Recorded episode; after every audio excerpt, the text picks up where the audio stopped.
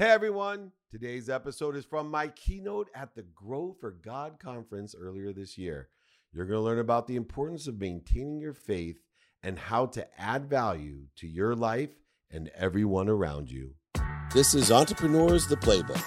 I do believe that God allows us to grow and everything's growing, expanding, and accelerating, and we're just catching up. And I think that your relationship to God, and mine's changed throughout my journey, is so important. My relationship with God, I'm already choking up, when I was little, was one of punishment. I grew up poor, single mom. My dad left when I was five. My mom worked two jobs, packed my dinner in a paper bag just so we could eat. Um, even though I grew up happy, I felt that all the things I didn't have was a punishment, that I was a victim in some way. I was actually molested as a nine year old. I, you know, so many difficult things. And I, my relationship with God was that I was doing something wrong. And so I worked really hard to do the right thing and thought if I did the right thing, the punishment would stop. The pain, the mistakes, setbacks, the failures. It would stop, not just for me, but more importantly, my mom. I thought if I just, I could outwork anyone, if I could just work really hard and buy my mom a house and a car, all the pain would go away and money would buy that for me. So my relationship would be a reward for doing the right thing, for doing my best, for listening to my mom, all the lessons that she taught me. And I lived in this world that was not enough. There just wasn't enough for me, for my mom, for my siblings. And so I stuck to this idea of doing my best, of enjoying the consistent, everyday, persistent, without quit pursuit of my own potential. But I thought my own potential was dictated by other people, by what my mom would tell me, doctor, lawyer, a failure, or what other people could tell me. I wanted to play football in college, and nobody ever believed I could. But I continued to work through believing in what I wanted, and lo and behold, I moved into a new world. I graduated law school and took a job in the internet in 1992. Uh, in fact, the internet was so early in 1992, some of you are too young to even know this. But my mom, when I actually asked her, this is the woman that I live for, my mom actually told me the internet was a fad. It was a scam. It never was going to work. And then, unless I was a real lawyer, I was making the biggest mistake of my life, which is a valuable lesson that I teach a lot of times, not at the God to Grow conference, but a lesson of just because somebody loves you doesn't mean they give you good advice. In fact, it was the first indication to me of the ignorance that we have. I always say there's two types of people there's ignorant people, and there's ignorant people. There's ignorant, humble people that know they don't know what they don't know. And then there's ignorant, arrogant people that know they don't know what they don't know, but pretend like they do. And they give us their advice as if they're certain, if they're credible. And I used to think that only ignorant, arrogant people were people that oversold, back end sold, lied, manipulated, and cheated us, and that people who loved us would never be ignorant and arrogant. And in fact, I think until I was a parent myself, I didn't realize that the majority of people that are ignorant and arrogant are ignorant and arrogant out of fear and love, not out of punishment. And we care so much about other people that we want the best of them, and so we pretend like we know what's best for them because we're so afraid for them. So we'll make decisions for them, we'll give them advice that isn't to propel them, but it's to punish them, protect them from themselves, from their potential. So when I graduated law school, I ended up taking the job in the internet. Nine months out of law school, I entered a new world and a new relationship with God. I was a millionaire. I bought my mom a house, I bought her a car, and I had a relationship with God that said, I don't need you. I'll do this myself. I know what I need to do. All I got to do is continue to enjoy the consistent, persistent pursuit of what I want, and money will continue to buy me love and happiness and everything that I thought was missing. I lived in a world that was not not enough, where there wasn't enough of anything. I lived in a world of just enough, just enough of everything for me. And I thought it was a positive world because I lived by a motto the more I give, the more I receive. And I lived with this false enthusiasm and joy that I was defined by my bank account. Three years after I got out of law school as a millionaire, we sold our first company for $3.4 billion in 1995. There's somebody that was old enough to know what that meant in 1995. Everybody else like, so what? 3.5 billion? Who doesn't make that? Uh, right? that was a lot of money in 1995. Everything from the time I was 24 years old and a millionaire reaffirmed my relationship with God. And that was I didn't need him. Because everything was amazing. It just reaffirmed. As long as I had enough money, I could buy whatever I wanted. If things weren't good, I'd just buy different things or more things. I'd buy things to impress people all the time to be happy. I'd buy things to impress people I didn't even like to be happy. Even in my personal life, I felt as if my relationship with my mom was closer than ever because I bought her a house and a car, because I made so much money, because she was so proud of me because of how much money I had made. Even though all my siblings were doctors and lawyers and went to Harvard, Penn, Columbia, were extremely intelligent, passionate, purposeful people, I felt as if there was no way my mom could love them more than me because I was far richer than they were, and I was the one that bought her a house and a car. When I was 30 years old, living in the world of just enough, um, I married my dream girl. And I met her in the fourth grade. She skateboarded by my house. And I immediately, at four, had an infatuation with her. So at sixth grade camp, I asked my best friend Robbie to ask her to go steady for me. I was really brave back then. and in front of everyone, she's like, no tell him to ask me himself. And he yelled out in front of everyone, dude, she said no. Embarrassed me. So I threw an egg at her, hit her in the back of the head. I continued. I threw rocks at her the next year, asked her why her friends were prettier than her. So, uh, and I adored her though. And uh, even though we have three daughters, she doesn't believe that I adored her back in.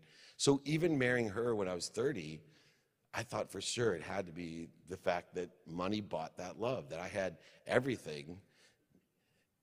Oh, I never told you that, and I will tell you when I say this on stage, she hates it. Uh, but that's the way that I felt. At 30 years old, my dad gave me a present. He gave me a jacket, just like this. He gave me a jacket. Now, I didn't talk to my dad for 20 years. He, he was my hero at five, he was my zero at 10. Not just because he forgot my birthday at 10, but because he told me he didn't believe in birthdays. That was his excuse. I wasn't that stupid. So I knew my dad was a liar, a cheater, a manipulator, a back end seller, an overseller, and I hated him. But he gave me this jacket, and I was so excited to get it at 30. Here, once again, everything was perfect in my life because of all this money. So I put the jacket on, it fit perfectly, but he had torn out all the pockets. So I went from ecstatic joy that I was going to have a relationship with my father to one of hate again. And I called him and asked him, why was he punishing me? Why would you give me a jacket I can't wear? And he said, because I want you to know you're just like me. I said, ah, I'm nothing like you. He said, David, money will not buy you love or happiness. It won't buy you. You cannot be the richest man in the cemetery. That jacket is not for wearing. It's to hang in your closet to remind me, to remind you you're just like me. I wasn't ready to hear that. So I told him, I'm nothing like you. You're a liar, a cheater, a manipulator, overseller, back end seller. I hate you. Six years later, I had even more money. I was running Leigh Steinberg Sports and Entertainment, which is the most notable sports agency in the world. They had just done the movie Jerry Maguire about our firm. And I now had three daughters under six years old, beautiful wife. I had a golf course, a ski mountain, many homes, but I also had access to everything. Which was even more valuable than the money. I could go to the Super Bowl, the Pro Bowl, the Masters, Kentucky Derby, Breeders' Cup, ESPYs, Emmys, Oscars, Grammys, with the biggest names in sports and entertainment, billionaires, millionaires. And I was so unhappy. I didn't have a relationship with God. I made all this happen. I had everything I ever dreamed of. And actually, I'm one of those people that took for granted what not only other people wished for, but what I had wished for. Everything I ever dreamed of. And I asked my friend Rob, the same guy that asked my wife to go steady, he'd been my friend since the fourth grade, do you want to go to the Masters with me? We're going to go to the cabin with Curtis Strange and Joe Montana's NetJet party. And he instantly said no. I said, Rob, why don't you go with me? He said, Dave, because I don't like what you're doing, I don't like who you hang out with, and I don't want to be around it. I said, Come on, Rob, I'm not doing what those other guys are doing. He said, Dave, you can lie to me, but don't lie to yourself. Two weeks later, my relationship with God would change forever. I uh, went to the Grammy Awards with a rapper named Lil Jon. And I had lied to my wife and told her I had a business meeting. She asked me to not go because I wasn't paying attention to the family or to my job. And she was worried about how much I was partying. So I came home at 5:30 in the morning, and my mom was waiting. My mom, Freudian slip. Hopefully, exactly. I've been married 24 years. Uh, she was waiting for me to tell me that she was leaving me and she wasn't happy. I was furious. I wasn't ready to hear it. I said, What are you talking about? Look around you. Who do you think made this happen? The cars, the nannies, the houses, the planes, the boats. Who made this happen? How dare you even tell me you're not happy? I was so upset and I went to bed even more upset and I woke up in the morning thinking, how am I going to take her happiness from her? I'll take her money. I'll take our houses. I'll take everything. And as I'm thinking about it with that relationship of me and my relationship with God, I looked over and there was this jacket. And I looked at it, started to cry. I thought to myself, man, I don't hate my wife. Do not hate my dad. I hated myself. I hated myself because I was a liar, a cheater, a manipulator, an overseller, a back end seller. So I did what my wife said. I took stock in who I was, what I wanted to become. And I realized that I had been trying to find happiness. I've been trying to find wealth. I've been trying to find worthiness and health. And I already had it. I already had it because I was connected to and through the greatest source of power, the greatest source of light, love, and lessons that ever existed an omniscient, all powerful, almighty being that knew every single thing. Not an ignorant being, but an omniscient, all loving being that cared as much about me that I cared about my children or my mom cared about me, except for it knew everything. So every time there was pain, setbacks, failures, mistakes in my life, and I saw it as punishment, a necessity to do more, to resist more, to go over it, under it, through it, around it at all costs, to lie to it, cheat to it, manipulate it, oversell it, back end sell it, I shifted my paradigm and said, through my relationship with this all powerful, omniscient being, I am healthy, I am wealthy, I'm worthy, and I am happy. What am I doing to interfere with it? Every time I had pain, setbacks, failures, and mistakes, and I had plenty after that, I was no longer punished. I was protected.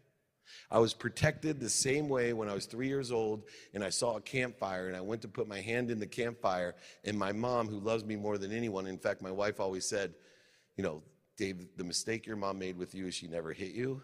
Well, she did when I tried to put my hand in that fire and she screamed at me. And I thought to myself, Why is she punishing me?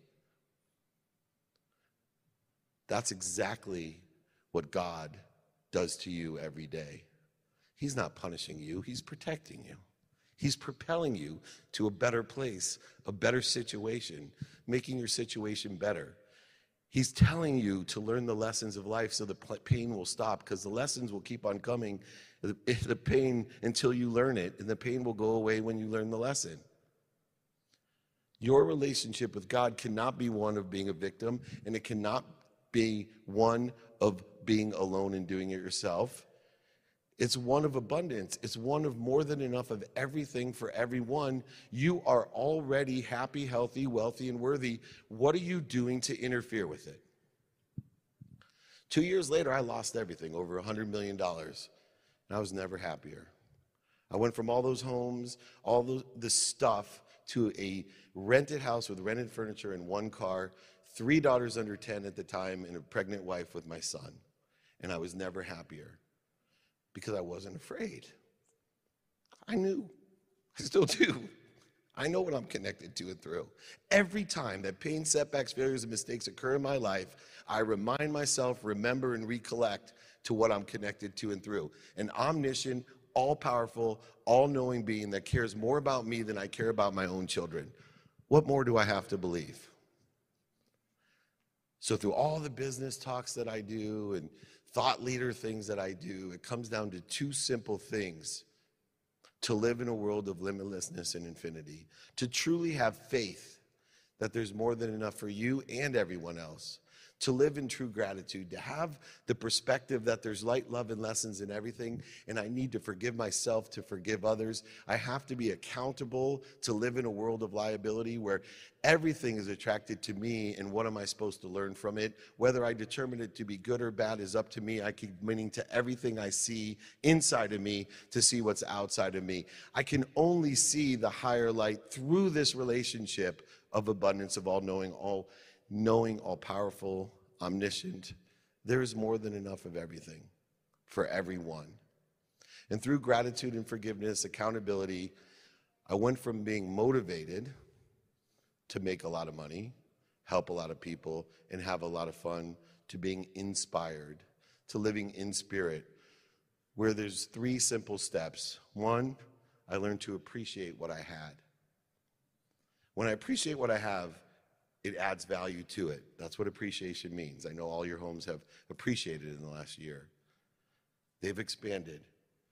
To acknowledge what I have beyond appreciation, the only way you can acknowledge what you have to acquire the knowledge is to give it away. So my mom was right. The more you give, the more you receive. But where most people fail in their relationship to the everything, to the all knowing, omniscient, abundant source, God is they forget to ask. If you forget to ask, all that appreciation and acknowledgement dissipates, dissolves. And I see so many moms in the world do this. They do everything for their children and they give away their health, they give away their wealth, and then their children have to help them with their health, and their wealth is the last thing that they want. So you have to learn to ask. So when you appreciate something and expand it, and you acknowledge it by giving it away, then ask for more, more than enough, so you can give more away. And if you do this, appreciate, acknowledge, and ask, I promise you, your relationship with the omniscient, all knowing, all powerful be the one that you want. You are happy, healthy, wealthy, and worthy. You will do very little to interfere with it. You will make a lot of money, help a lot of people, and be very happy. And if you guys are happy, I'll be happy. Thank you so much.